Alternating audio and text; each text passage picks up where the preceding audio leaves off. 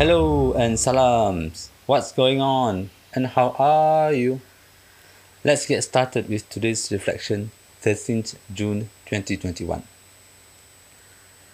Spent Sunday evening uh, listening to a conversation between Guy Raz and Tim Ferriss. I was recommended to check out Guy's show with the intention of learning from him on how to become a better podcast host.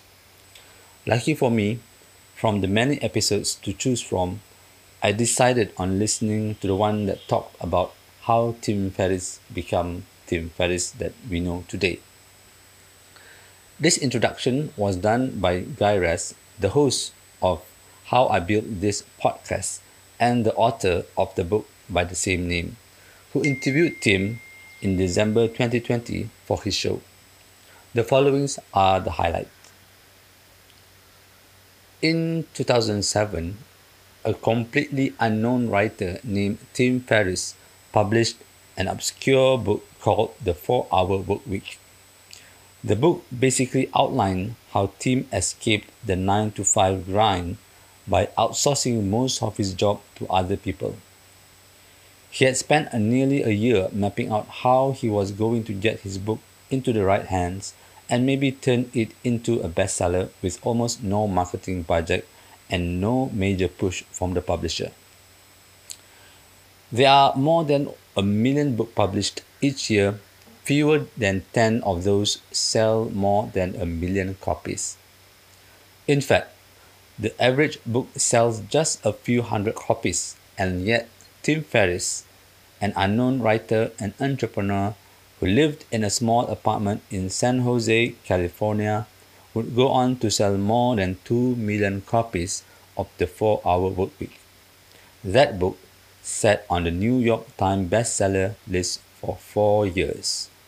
And although Tim was a small time entrepreneur before the book came out, after its success, he turned his attention to building a business around his own brand a brand that is really about Tim's own curiosities. Tim, as a guinea pig, he spent the past 15 years trying to figure out how to master everything. He doesn't pursue these things as gimmick. Tim methodically outlines his process. He collects copious data on himself, he analyzes it and uses it to get better and more efficient in whatever he tries. He does all this because he believes that almost anyone who is reasonably motivated can master these things too.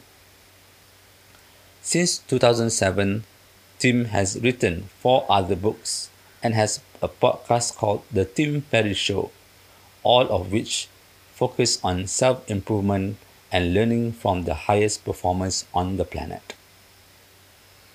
So that was uh, the highlights from the introduction before the interview.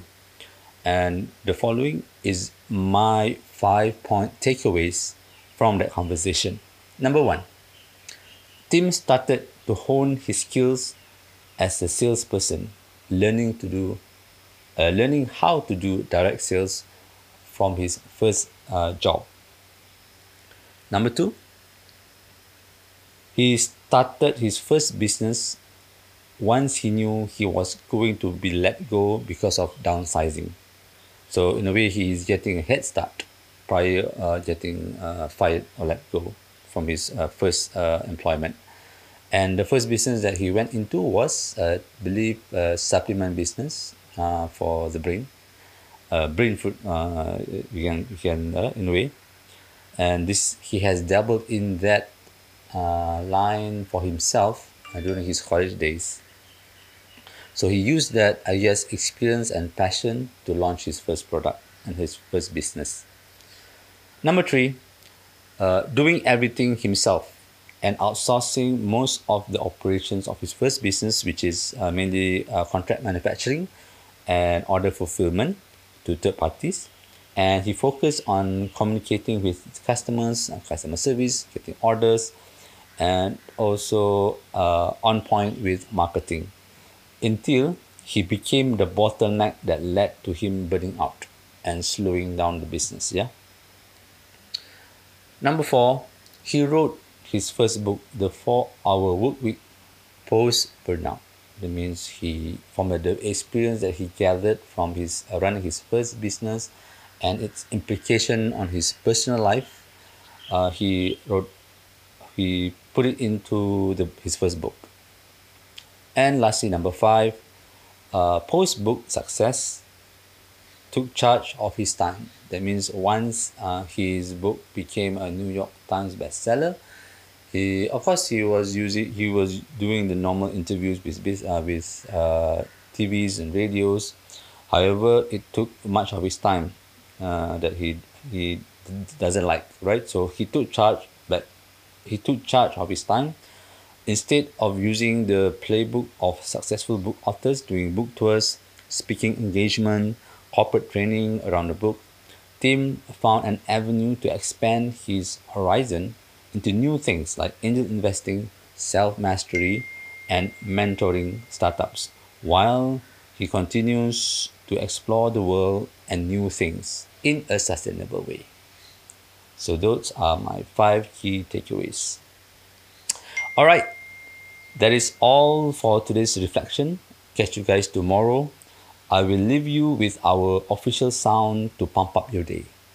Till then, bye bye.